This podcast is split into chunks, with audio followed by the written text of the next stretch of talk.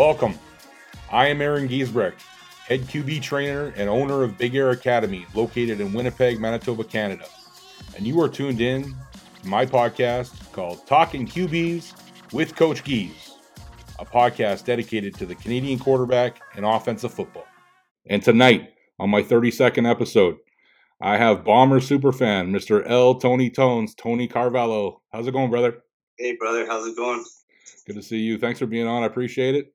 Oh, absolutely. Thanks for having me anytime. All right, man. I'm looking forward to tonight. Let's let's get it rolling. So, man, uh, let, let's cover you know most recent.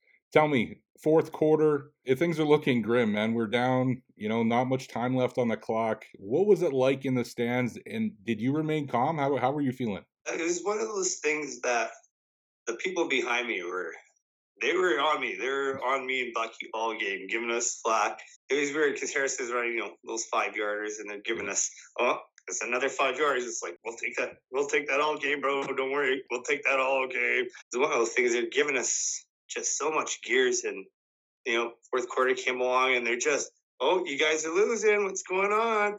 And it's like we're a fourth quarter team. We don't give up touchdowns in the fourth quarter. I'm like, good luck. You're gonna get threes you're gonna get three if that about like you know 10 22 i think it was in the they got the ball it's like we got to make a push. We have to score a touchdown here. Like if we yeah. don't score a touchdown here yeah it's looking I rough. don't, I don't think we're winning this game brother. Yeah. So we ended up coming down and scoring a touchdown. So it's exactly what we needed at the time. And we got the the three and out next time. We came down the field kicked the field goal. Mm-hmm. and like right behind us zip I was feeling pretty confident when Hamilton's offense was on. We were the only ones getting up, cheering, being loud, you know, trying to cause a little bit of a distraction. Mm-hmm. But when the Bombers were up, you know what I mean? We're doing our same thing. You know, that's another Winnipeg first down. Yeah. You know, just throwing confidence at them. And uh, we were giving, you know, we were doing the high fives, and we had our other buddy Don, the sign guy, one row down and a few seats over. So we were doing like beer high fives, getting mm-hmm. those on on on point.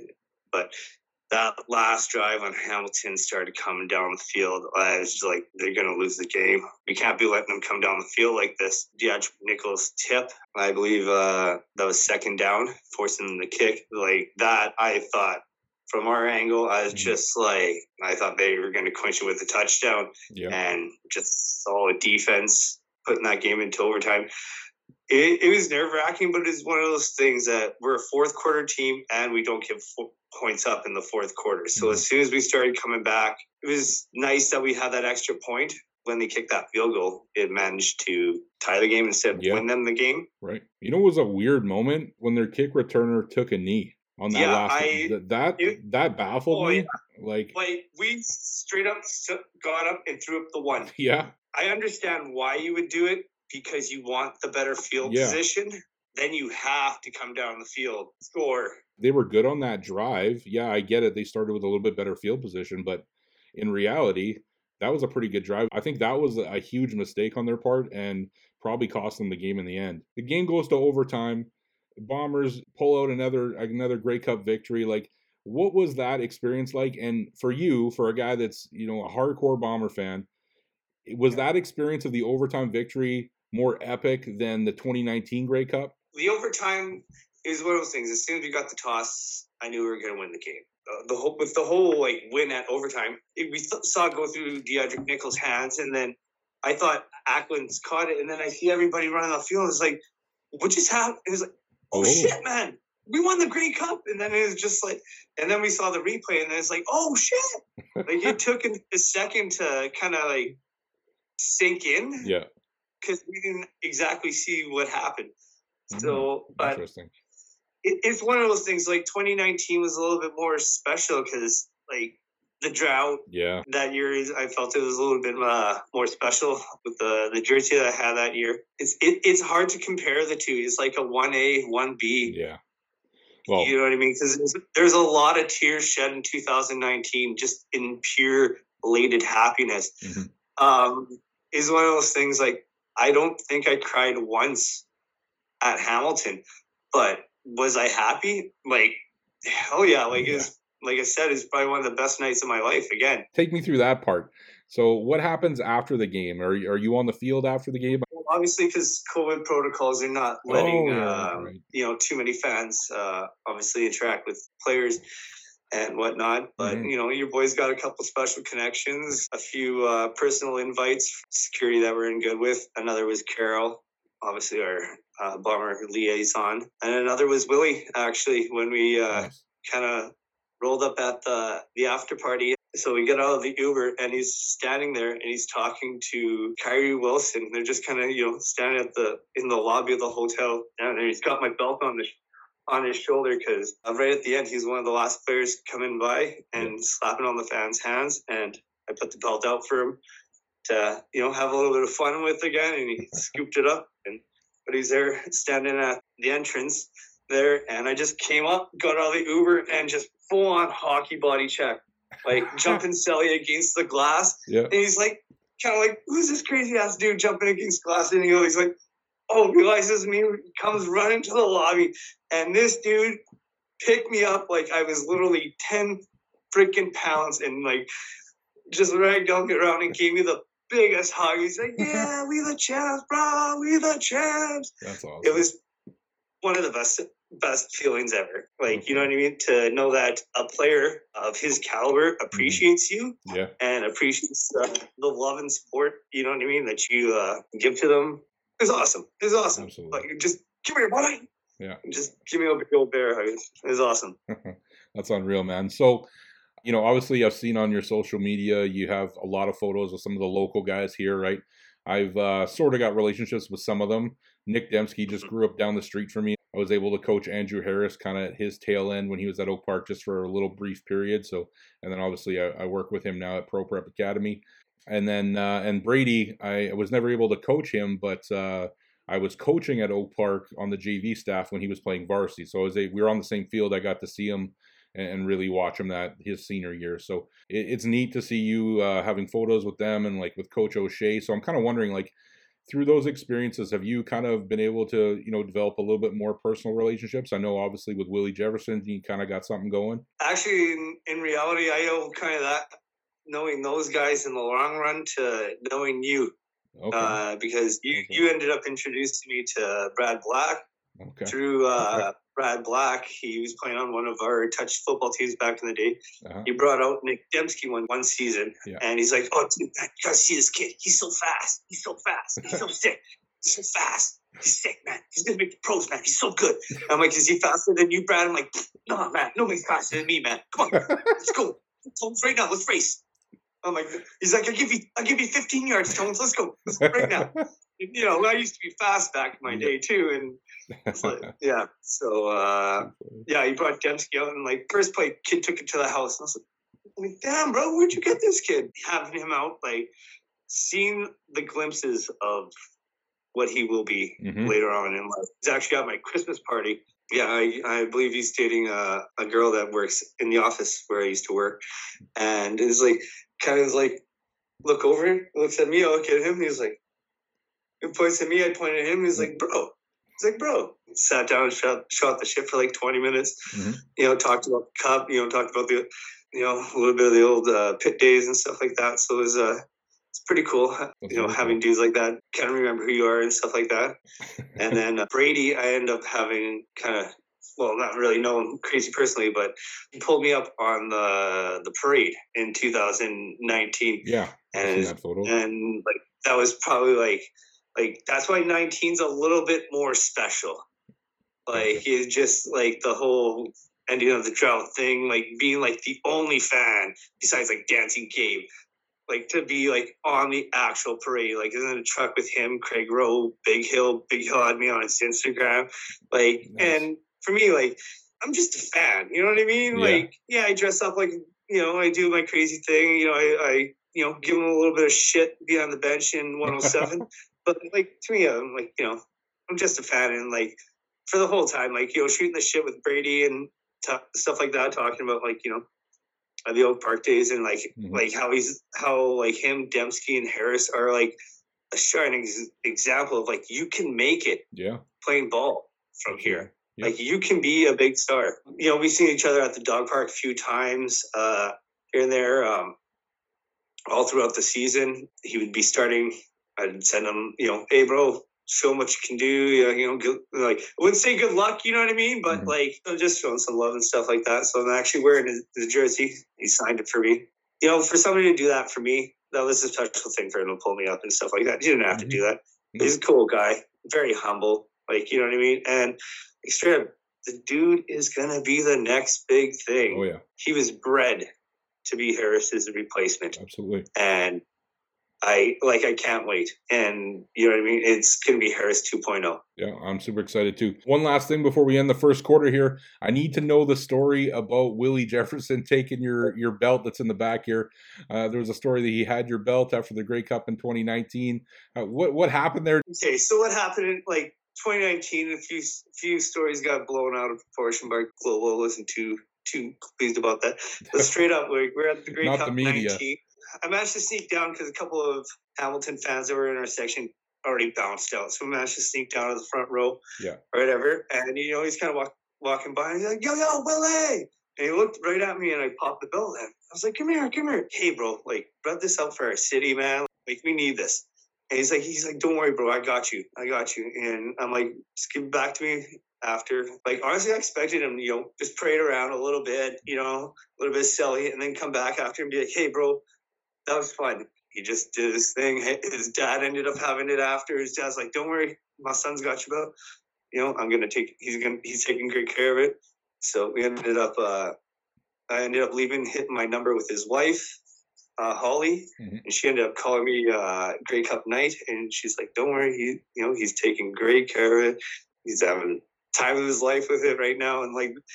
And I was like, okay, I'm like, just don't leave, like, take it back to Winnipeg. Like, just don't leave it in Calgary.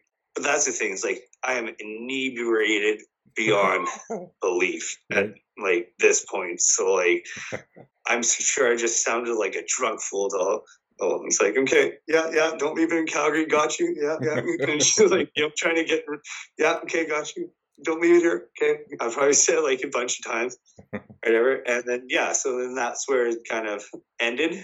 But it was like there's no there's no hey when am i gonna kind of get, get, it back, back thing yeah.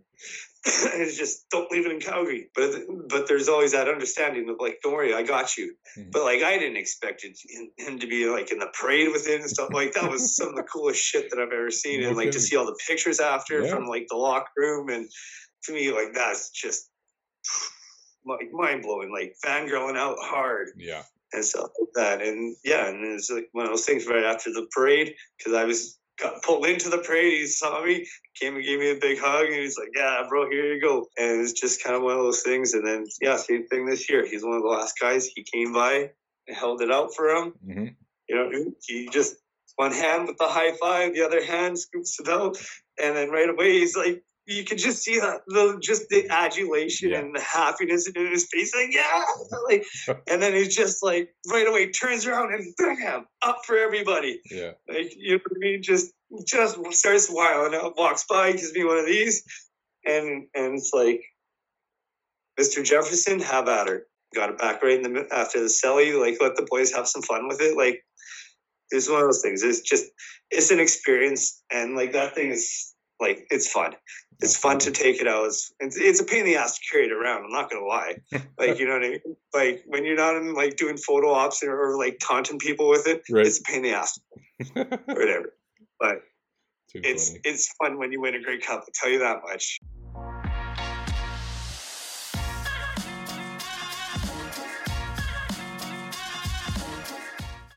Back at it with second quarter action with El Tony Tones, Tony Carvalho. Tony, take me back to a kid. Where where did your love for the Bombers and the CFL come from? Well, my first recollections of the Bombers are obviously, uh, you know, the few games that they used to be on CBC back in the day. I used to live right by the old stadium on Valor and Ellice. Mm-hmm. So uh, back in the day, you used to have the Happy Honker. So like, and in the '80s, the Bombers were good. Like obviously, right. you have the championships. I believe 84, 86. Yeah, and then 90. So it, it was a very vibrant time on Friday and Saturday nights you know, in the west end of Winnipeg. So that's, you know, I remember like, you know, you knew when they won. It was, and they won all the time. So it was yeah. awesome. You know what I mean? Then we traded for Dunigan, pretty good team back in the day. Yeah. You know, we had uh, Chris Levy, Miles Gorrell, you know, a few of those big bad boys. You know, so those are yeah. my first early memories of watching them on TV. You know, obviously seeing uh, seeing them win a couple great cups on TV.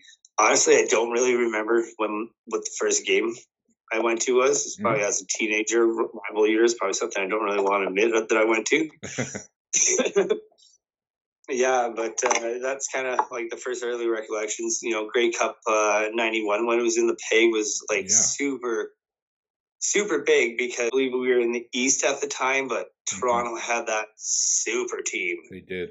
Yeah, they had Ismail, Clemons. They had Dunigan that year yeah, they were a powerhouse, and they ended up taking out the Bombers that year. I remember, you know, watching that on TV, and then me and my friend going out and you know minus twenty five in the snow, and I'm I'm Rocket Ismail, and he's like, no, no, I'm Rocket Ismail. I was like, you're Pinball. I was like, no, no, I'm Rocket Ismail. I'm faster than you. Yeah. And you know, going out and playing football on the streets, and you know throwing each other touchdown passes. And when uh, that year that they, I believe they beat Calgary. So yeah, uh, no, I I have similar kind of recollection. So I also kind of grew up in in the West End uh, early on in my life. My dad took me to bomber games and stuff pretty early on, so I I can recall that kind of that West End atmosphere and when the you know just the neighborhood's packed with cars, everybody's parking on the side streets, everybody's happy and walking to their cars after the game. It's just a, a lot of fun memories. Uh, that nine the 90 season sticks out to me. Obviously when we won the Grey Cup I was just a young kid and that kind of actually probably sparked my interest for football. And then 91 like you said when we had the Grey Cup here um, in that game Toronto and Calgary we had a, a, family friend Mark McLaughlin the kicker for Calgary. It was one of my dad's best friends.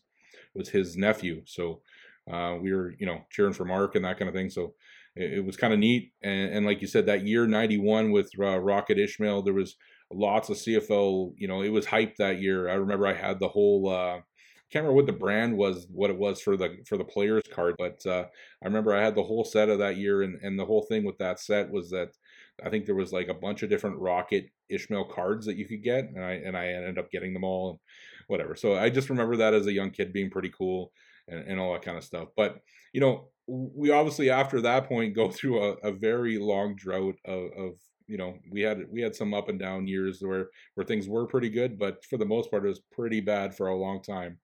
You know how did you stay loyal to the program? And and you know talk about the revolving door at quarterback and some of the qb's you remember. Some of my earliest like troy Kopp garbage. Yeah.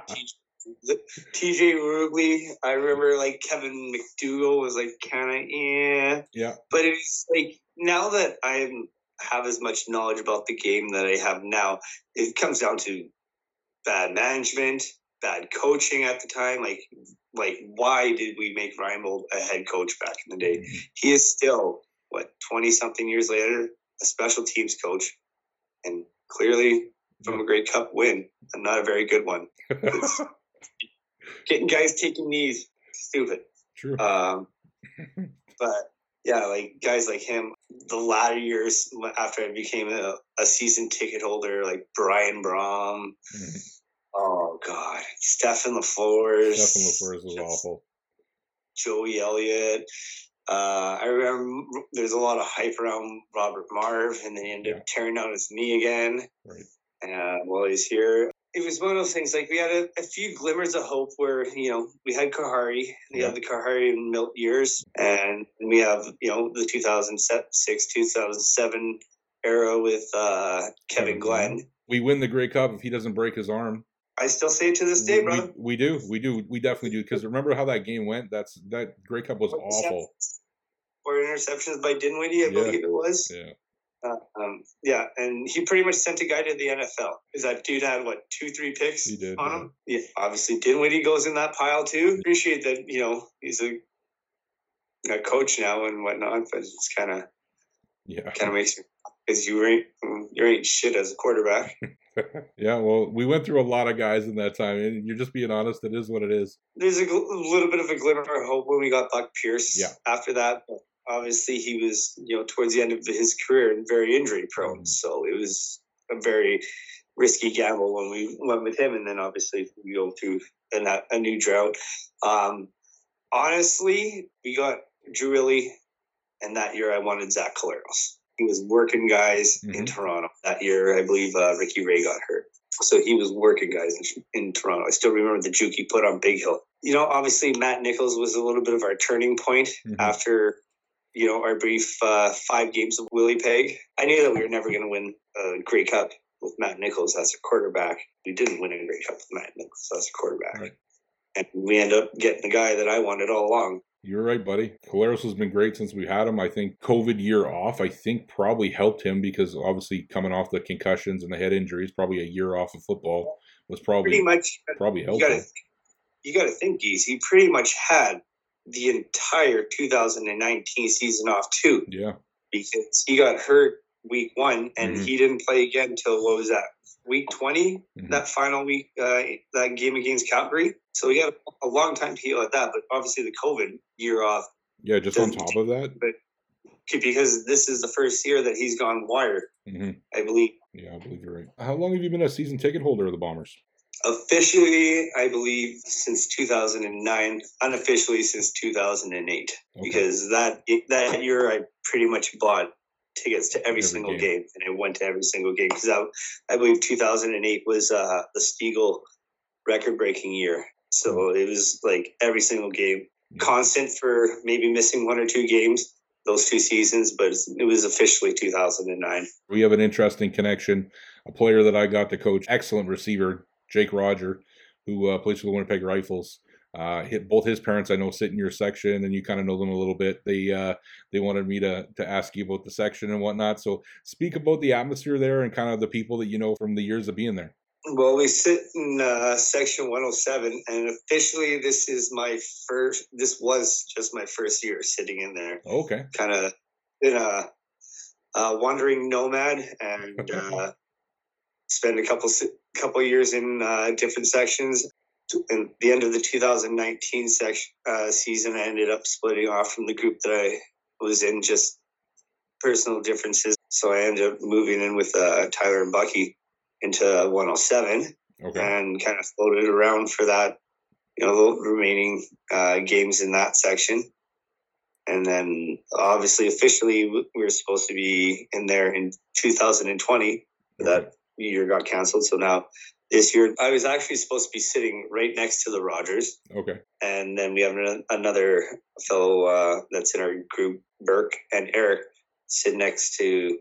We are supposed to sit next to me, and then we would have Tyler and Bucky in the front. So Tyler chose to sit out the season due to COVID reasons, mm. personal choice. Person, that's fine. So I ended up moving down into the front row. So now I sit in front of the Rogers. Burke moved over one seat, so they sit beside the Rogers and they are wonderful people. You know, they put up with their shit, they put up with their heckling and our uh, and our and our nonsense. And actually, me and Kathy have our own special handshake, like Ooh. like the players do, and all that yeah, stuff like yeah. that. like every everybody else gets high fives. One guy gets like the NWO too sweet or whatever. It's kind of our thing. Mm-hmm. But she's the only one that gets a special handshake and I, I give her that because she puts up with a lot of nonsense from me. I'm sure she does. Uh, in the front, and then he has she has Eric and Berkey behind us, and then I think she has Todd Wilson behind her. So God bless her heart. heart. you know what I mean? Like she's right in a very loud, male-dominated section where we are very vocal fans and we get on the players. Tell me about becoming a super fan. Like how how did that happen? Uh, where did you first start wearing the mask? How did that all transpire?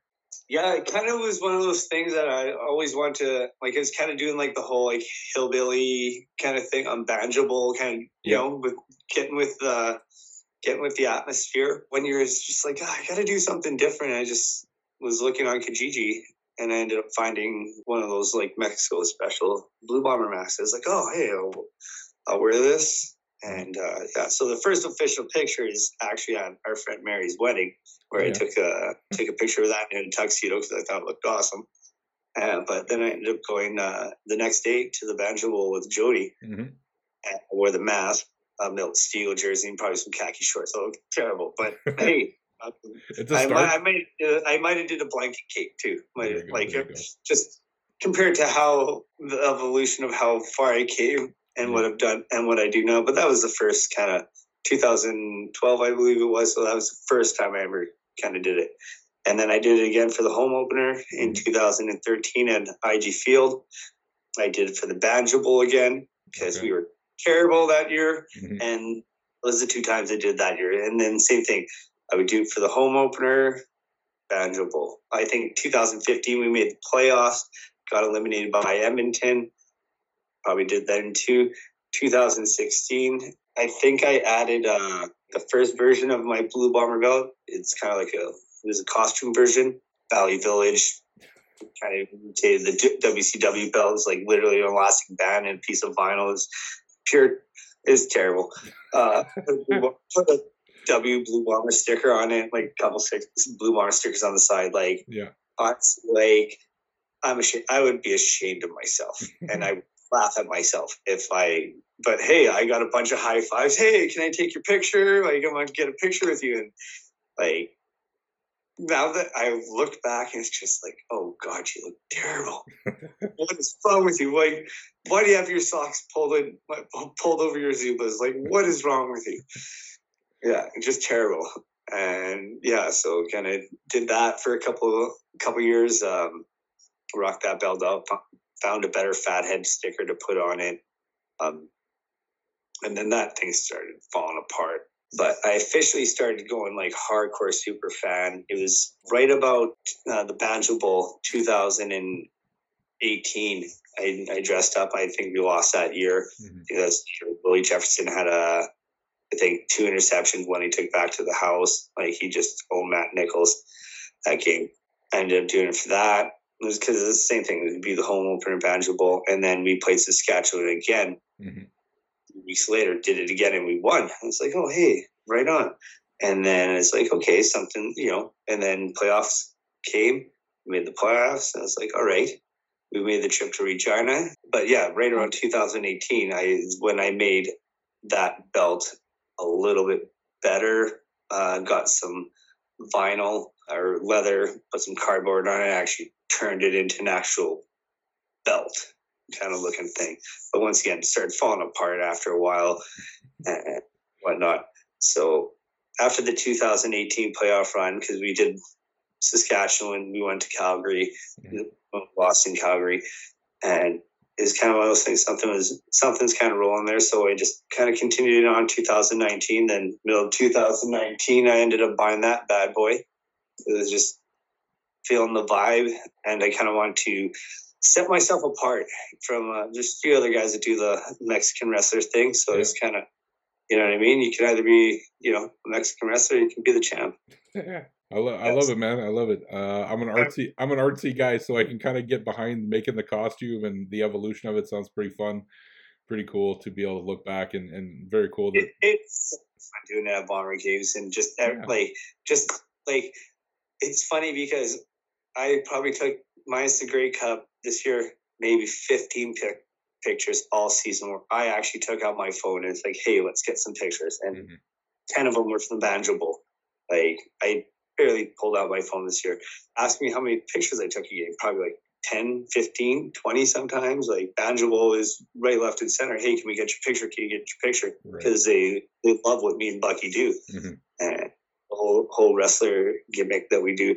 So, um, tons of pictures and stuff like that. So that's always lots of fun and pretty exciting. In 2019, you know, you're you had a friend that passed away. You kind of honored him by wearing his jersey. Can you tell me about your friend and kind of what it means to you to rock that jersey and, and honor your honor your buddy? My buddy that passed away, uh, his name was uh, Donovan Williams. His nickname was Hightower. Big Eagles fan, huge Bomber fan, and like straight up, the first dude that ever asked me to take a picture as El, El Tony Tones. Oh, 2016 Banjo Bowl. I look like poop.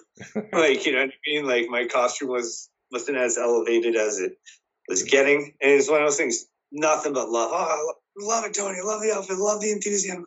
Like, like, you know, we actually seen each other the week before at the Labor Day Classics that went there too. Mm-hmm. And so he was one of the guys that first gave me tons of love, tons of respect, but he ended up uh, passing away. Mm-hmm. And I was like one of the last guys that had seen him because I was helping him move, and he ended up having a heart attack mm-hmm. uh, just shortly after we finished moving and mm-hmm. and whatnot. So it was kind of uh, one of those things. I took it pretty damn hard, uh, like pretty damn hard. And the fact that I'm still here today is a testament on how much my dog has been there to support me and how much my love for the Bombers just kind of pulled me out of a bad spot. Ended up getting a tribute jersey um, made for him in 2019 because I kind of got the idea from PCL because they uh, it's the same year that the Eagles had won the Super Bowl. So they got him an Eagles jersey representing like his number and Hightower on the back, and everybody signed it that worked there. And super cool gesture. And so it's just one of those things that, because, you know, it's been a little bit uh, grief from the situation, you know, whether it's warranted or not, you know, it's kind of one, one of those things that took at the time, it was what it was. So I ended up getting the, the jersey made because he was a huge Bomber fan like me. Mm-hmm. And he was actually going to get season tickets with me that year before he, he passed away. We were uh, like the the plan was to move in closer with uh, Bucky and uh, Tyler. The, the, stack that we're doing now, we're a little bit closer now.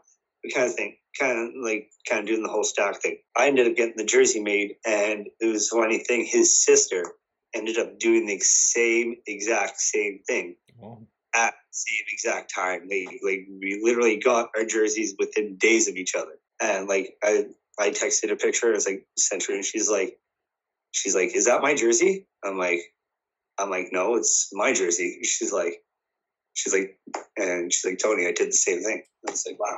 I'm like, "That's crazy." So like, yeah, like the whole. That's why like 19, 19 was just a little bit special. Yeah. You know, uh, the whole getting the jersey, us, both of us getting jerseys made. Mm-hmm. Um, every single game I would go, I go like I still go every single game and because his mom and, his, and sister both and his nephews are season ticket holders. So every single game I go and I say hi to them. Yeah. Every single thing before the game.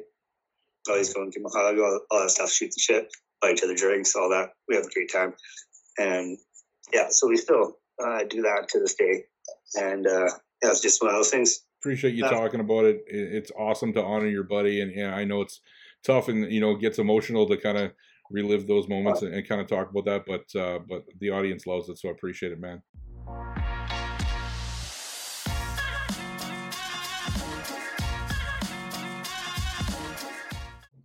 Back at it with third quarter action with Coach Gies and Tony Carvalho.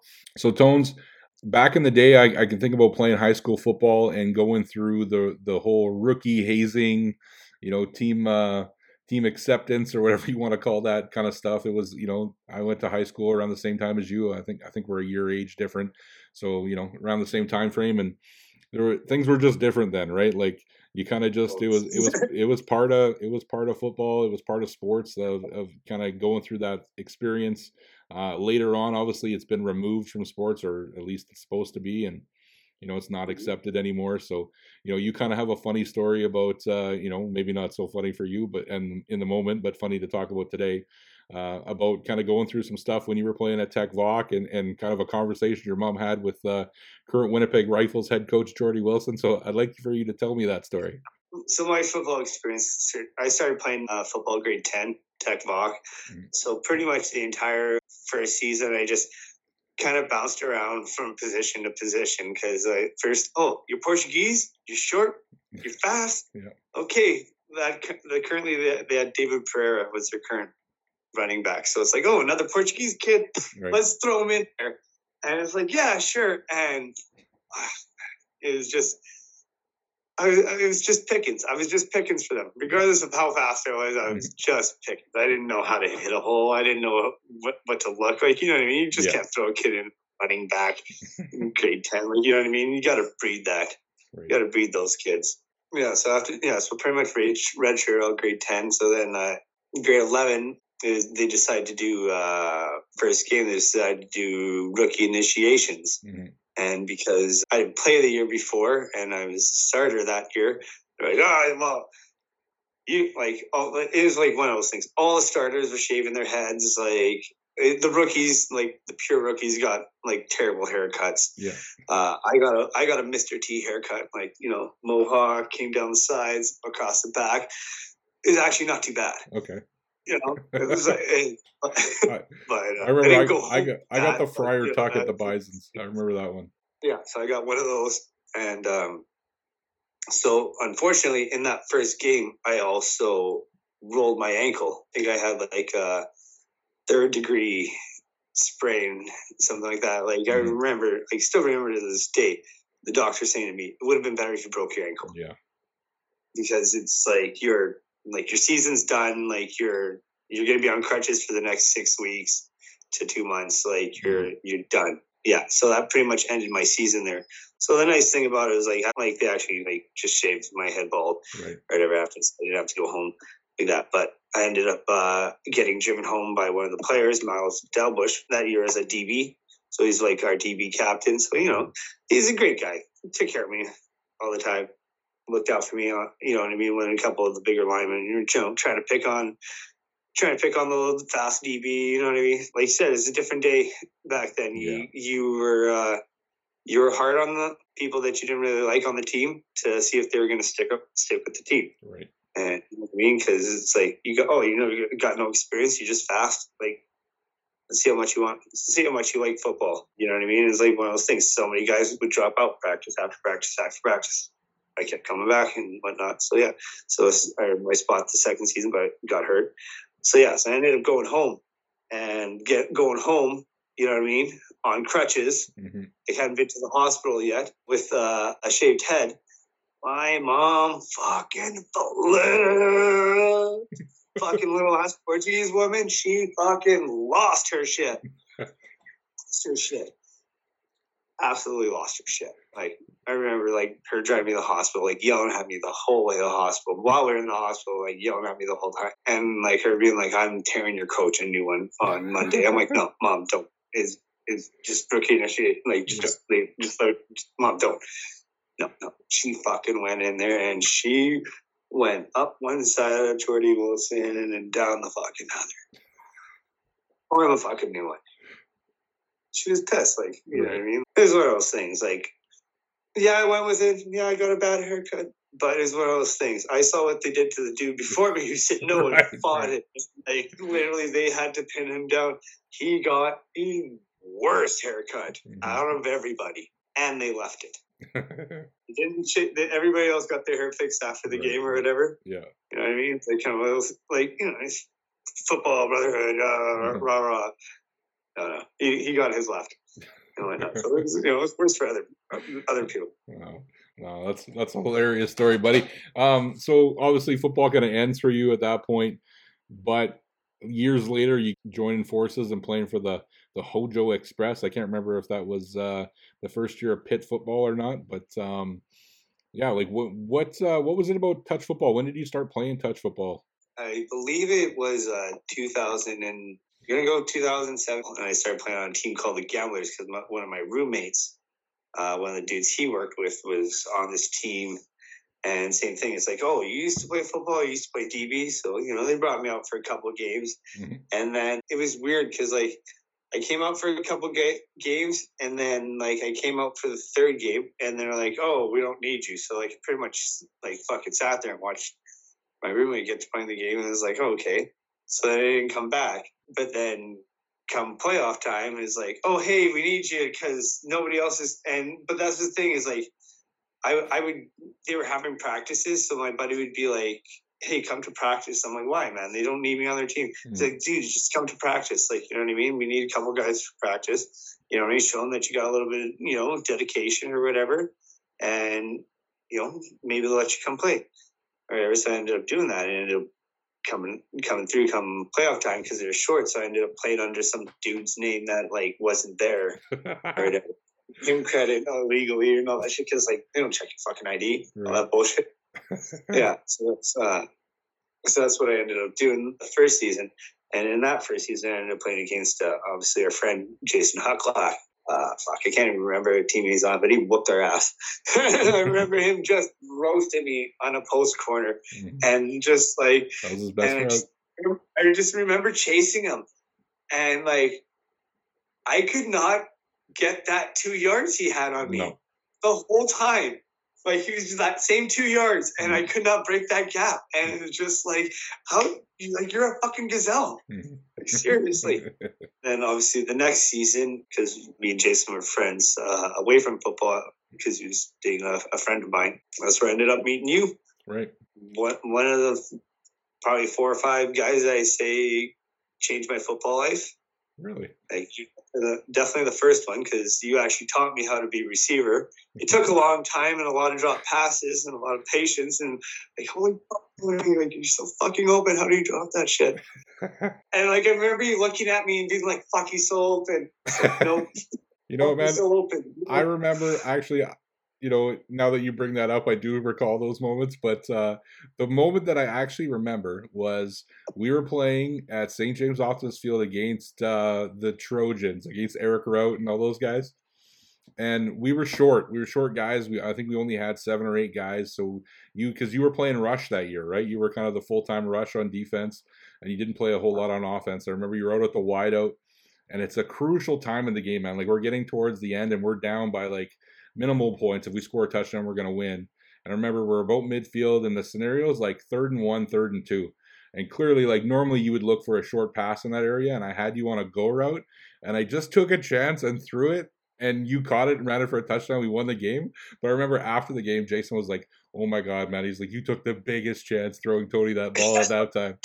But that was classic, man. You came through. I'll always remember that game because yeah. that was like, like that like I call that one my coming out game because I actually had a couple nice catches before mm-hmm. in that game, and like just short stuff. But I'd always drop the deep pass, like right. always. I'd be so fucking open, like I'd burn guys by like 15 yards. Just Tony's so open, like hey, hey, cross hands. It's like, no, I'm not throwing it to you. You're gonna drop it. Yeah. it's like, oh yeah. yeah, so no. a lot of patience, but uh, took yeah. me fucking forever to get hands, but I think they're finally here. Yeah, well, you know, and that's that's what I would always say about you. Like, obviously, you didn't have the greatest set of hands, but you wanted it so bad. Like, you were as passionate as a touch football player as I was, probably times ten.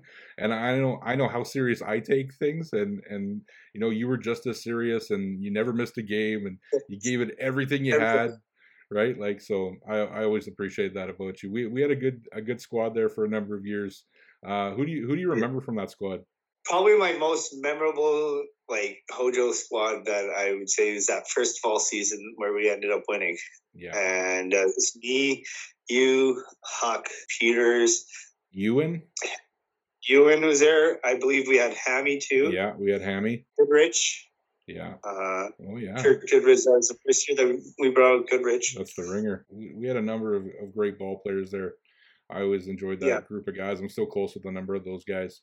How about now? Who do you who do you play for now? You know, you've been playing all this time. I haven't played for well over a decade at this point. You're still rolling and, and playing every year. What's your squad? Who, who's on your team? Well, right now I'm playing. Uh, for the most part, I just play one team in the summer. I play with uh, Gotham Knights. It's it's kind of a variation of uh, a team that I joined right around the same time of like because we had crossed over from Hojo to the Villains, right? And I believe like 2012, 2013, somewhere around there. And at the same time, um, because I wanted to start playing receiver mm-hmm. like full time because like I knew my spot on Hojo was Russian. That's yep. a damn damn that's a good one. Like sure. like and it's, it's like I came out, I knew my job, I knew my spot, and you know what I mean. And every once in a while, when you know offense don't show up, I get my time to shine. Yep. And that was cool. But you know, I wanted full time receiver and whatnot. So uh, I ended up joining uh, with Arthur, another team that he quarterbacked on, the Roughnecks. And yeah, that was kind of uh, the first version of, of that team, and now uh, they called the Gotham Knights. We ended up winning, I think, three championships in a row, three summer nice. championships in a row in the pit. So that was uh, that was a lot of fun. A lot of memorable moments there, playing in, winning on uh, IG Field and scoring a couple, couple huge ass touchdowns in IG Field. Like that's it's pretty memorable stuff right there. And just to kind of touch on that, like like you said before, I remember you you made a post a couple years ago now about some of the stats you had in Pitt. Like you had a stat almost in every category, and you know, you obviously the years we played together where you were our rush, you were the most dominant rush in the league by far. You've won championships. You don't. Is there one most like one most memorable moment that you know that you can really recall that that brings you back? It's probably that year where I got injured, the football to the face, and I had my orbital bone fractured and the double right. vision. Yeah. Like would I sit up a week? Yeah. you know, and then I came back like two weeks later with the Dickersons on my I face. Yeah. You know what I mean? Like, because that's how much I I love the game and like uh-huh. you know what I mean. How much I like wanted to be like member that of, of the squad and whatnot. And but that's probably like my most like championship that meant, meant the most. Yeah. Like you know that was pretty serious injury, but I came back a couple weeks weeks later, and we ended up winning another championship. So that was uh that was pretty nice. But uh, Gotham Knights is probably uh I have two. I scored like uh my first touchdown on IG Field is like a 35er.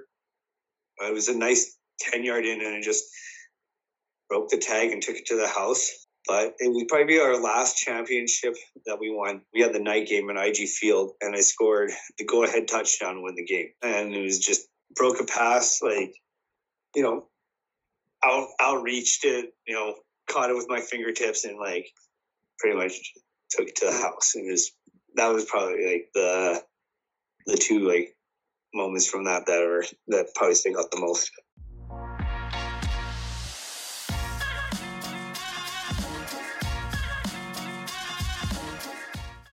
Back at it for fourth quarter action with Coach Gies and L. Tony Tones. Big things in the CFL. Chris Jones just got hired as the uh, Edmonton Elks head coach. Uh, got a big contract, four years. What does that do to the league? How does that impact the league with Chris Jones being in Edmonton? It's definitely going to make the Elks stronger, uh, a stronger team. They're, I don't think they're going to be a last place team mm-hmm. anymore because they're going to be a better coach team. They should be better defensively than they were this year. They have Nick Arbuckle so and Taylor Cornelius under contract for next year. So, you know, I expect them to kind of contend for the final playoff spot mm-hmm. next year with Calgary. But I think it's good for the league. The Elks are a dumpster fire. They need smart management. Who takes over as president? I don't know if that really matters they definitely need to get their fan base back, which obviously they lost because uh-huh.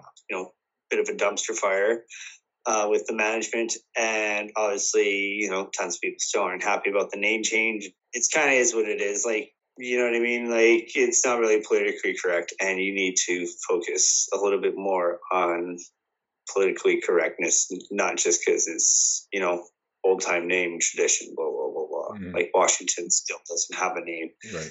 Am I happy about that? I think it's kind of whatever, but you know, works for them, so mm-hmm. let them do their thing. I think it's good for league. Okay, how about uh, how about the Bombers? I mean, our list of free agents is unreal. Um, you know, I, I don't know if you can actually answer my question here, but who do you think are the most important guys that we need to resign? Like, who is so valuable that we can't even think about letting them go? Well, I, I think that uh, Zach is probably number one on that list because, like, how can you back to back Grey Cups, man? Like, mm-hmm. he's, you know, he's proven that he's a bona fide starter. Uh, but that's the thing is, like, I have this discussion with my friends. Like, a lot of guys took pay cuts to stick around. Zach mm. was one of them. Yeah. Like, MOP, he's going to want MOP pay, mm. which is, let's be realistic, 500,000. dollars mm-hmm you know what I mean? In that range, probably a little bit more. Like unless he's being realistic that quarterbacks are making that post COVID now.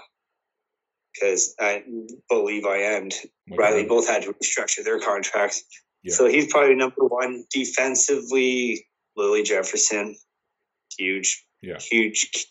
That, uh, but he is one of those things like there's a few guys that I'm not worried. I don't think they're going anywhere. Like Bighill took a dramatic cut, mm-hmm. but I think he's at the point in his career where he doesn't he doesn't need the money. He's a financial advisor. Like he's been playing for X amount of years. Like he's playing at this point for the love of the game, mm-hmm. and he's on a team that he loves. So he's going to do his part. He obviously he's going to want a little bit more than eighty six k, but you know I think he's going to be realistic and be like, well, you know, how about a fifteen thousand dollar raise this year? Right. Like, and then obviously up the wazoos with you know bonuses and stuff like that. So um, you know he's he he's a huge key.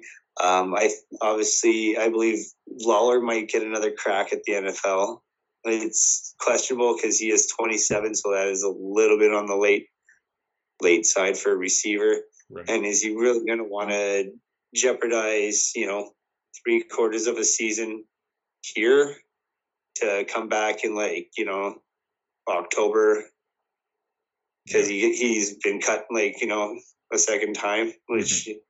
I don't think he deserve to be. Like I think he deserves to be on a NFL roster. He's a high caliber receiver, and he proved that this year. Absolutely. After you know he went through a few of the fumbles, proved that you know that he's uh dedicated. Yeah. So there's a lot of guys that have bought into the system. So there's a lot of guys that are gonna, I think, are gonna want a respectable raise but they want to be back. Mm-hmm. Like there's a few guys that are obviously going to get a few NFL looks, like Alford, I believe is one of them. Nichols is possibly another, um, and, and Lawler, I believe is third. Other than that, everybody else wants to be here. Harris isn't going anywhere. Oliveira isn't going anywhere. Augustine might get a look, for, but I think he's smart enough that he like there's you know there's a possibility of a two back system once Andrew retires, and mm-hmm. you know, and even with you know this year, like how much more does Andrew have to prove? Hands down, top two greatest Canadian, one of the best running backs ever in the game. Yep. Back to back great Cups. I understand that you know didn't really have the season production wise, and you got hurt this year and stuff like that.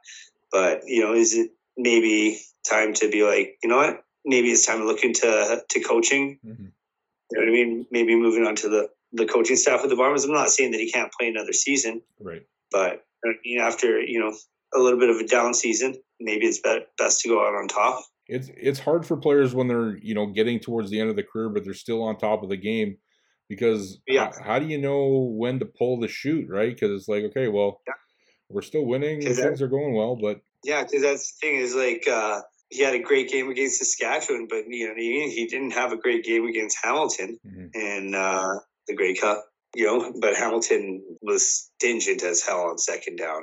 It right. was ridiculous. Like yeah. they would give you those five on first, but you were getting nothing on second, and that was the mo of the entire Grey Cup. Going back to the roster, man, like I think I'm thinking back in CFL history, and, and we're kind of racking my brain and I can't recall any team three-peating in the last 30 or so years. I'm thinking that, and I don't know if this is correct, but I, I know that Warren Moon won multiple Grey Cups in a row for for the uh, Eskimos back in the day. I believe Edmonton was five in a row because I was actually looking yeah. at that uh, today. Edmonton was five in a row in the 80.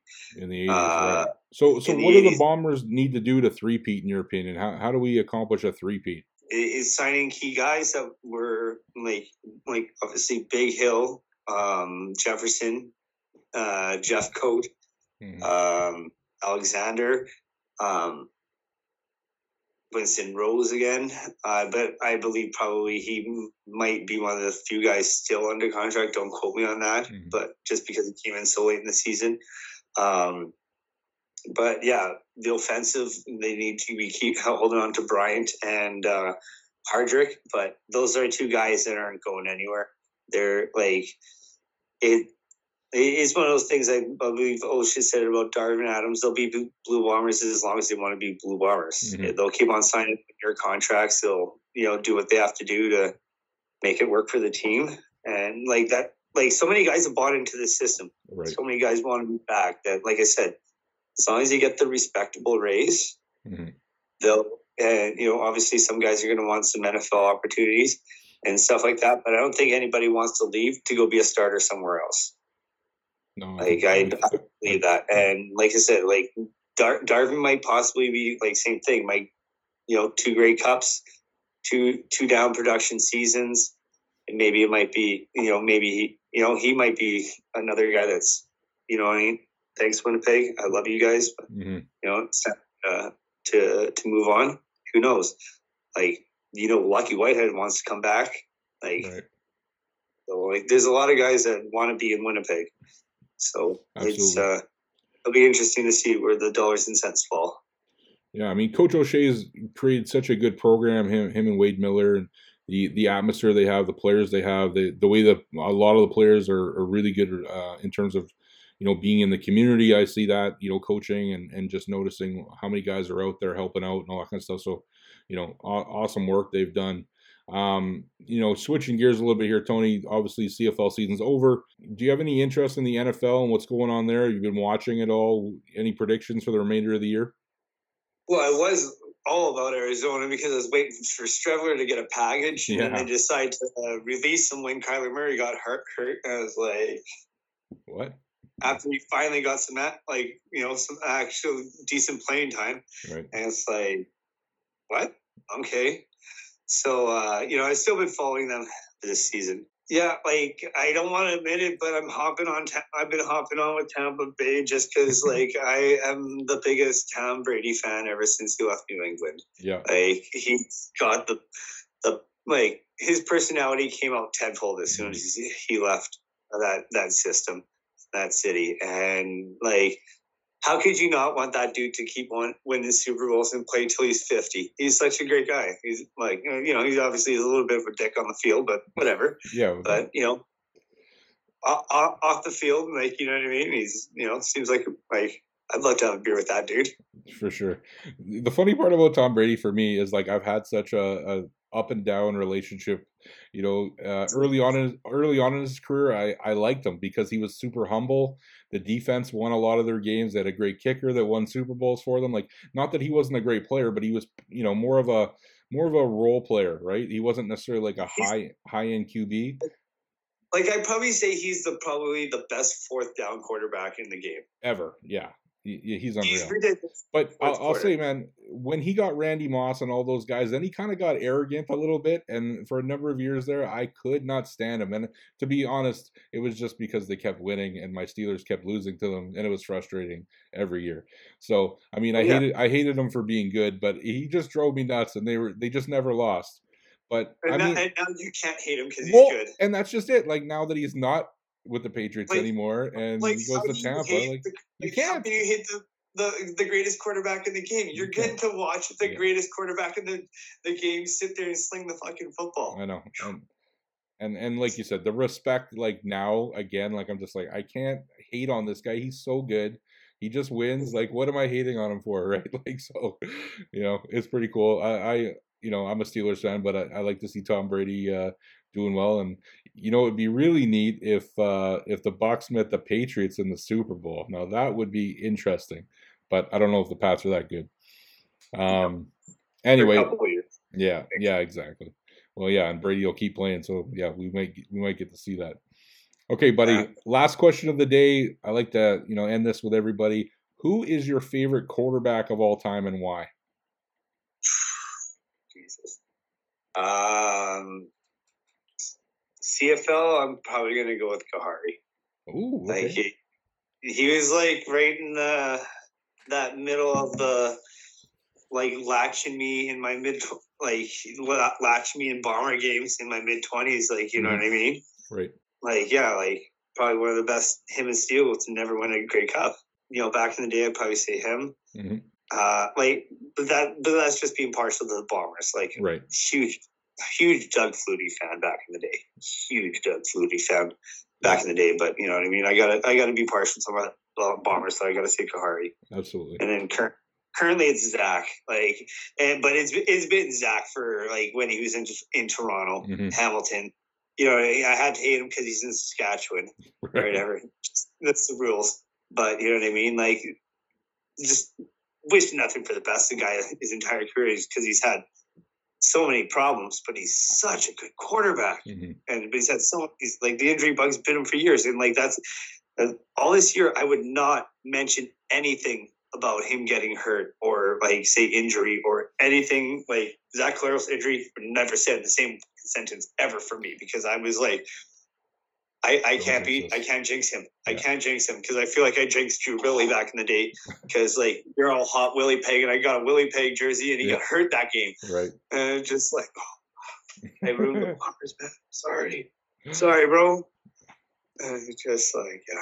So, no, you know what? Khari's a great choice back in that time, right? We were we were pretty young guys at that point. I remember when I was playing for the Rifles, he would uh, he'd come to some of our workouts in the wintertime and throw with us, and, and that was pretty cool. And he was just a nice guy, so you know, great great choice. And he obviously he's a good he's a good football coach now, so pretty cool. But uh, I want to Tony. Unfortunately, we're at the end here. I want to thank you for being on and, and you know talking about your love for the Bombers and your background in the game. Been an awesome time to reconnect with you. I hope you had a good time. It was blast. Awesome, man. All right, buddy. You uh, you take care of yourself, and I want to thank the audience, all who's listening and tuning in every week. You got more great guests coming your way, so stay tuned and have a great night. Thank you.